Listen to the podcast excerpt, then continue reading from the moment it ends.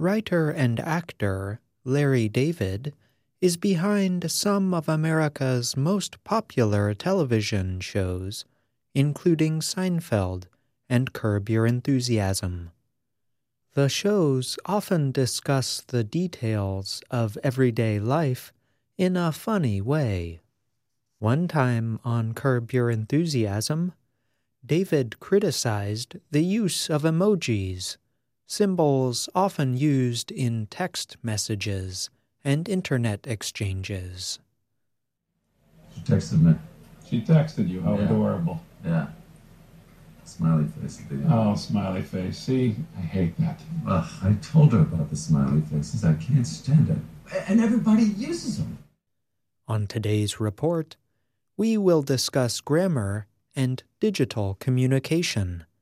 We will talk about emojis and the kinds of words they replace.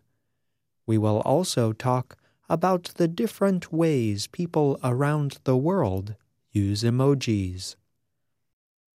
Emojis have their roots in Japan. Their name comes from the Japanese words for picture and characters.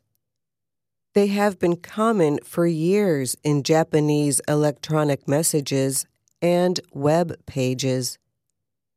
Over time, people in other countries came to adopt them too. In 2015, Oxford Dictionaries named the face with tears of joy emoji as the word of the year. You might be asking yourself about the link between emojis and grammar.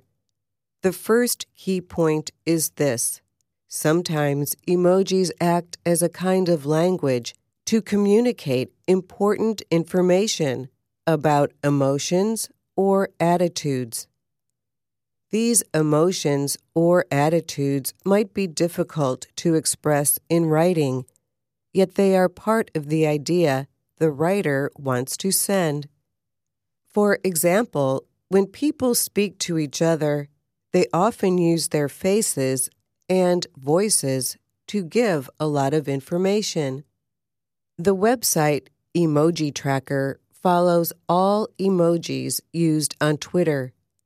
It lists the most popular emojis on the social media platform. You might not be surprised to learn that some of the most popular emojis have a face. The most popular emoji is still the face with tears of joy.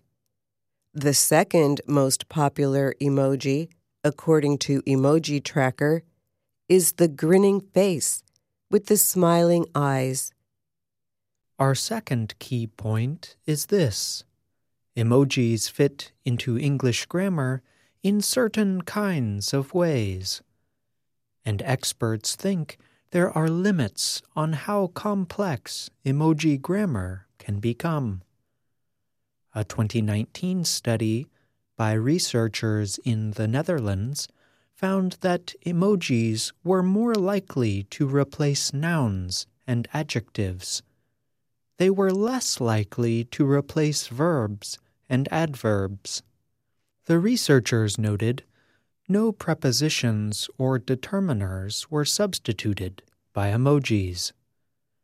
Prepositions refer to words such as in, on, or at. These words often show the location of nouns. Determiners are words such as the or these. They give information about a noun.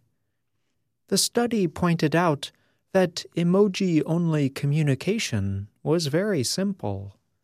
One of the reasons is that users cannot change how they present the emojis.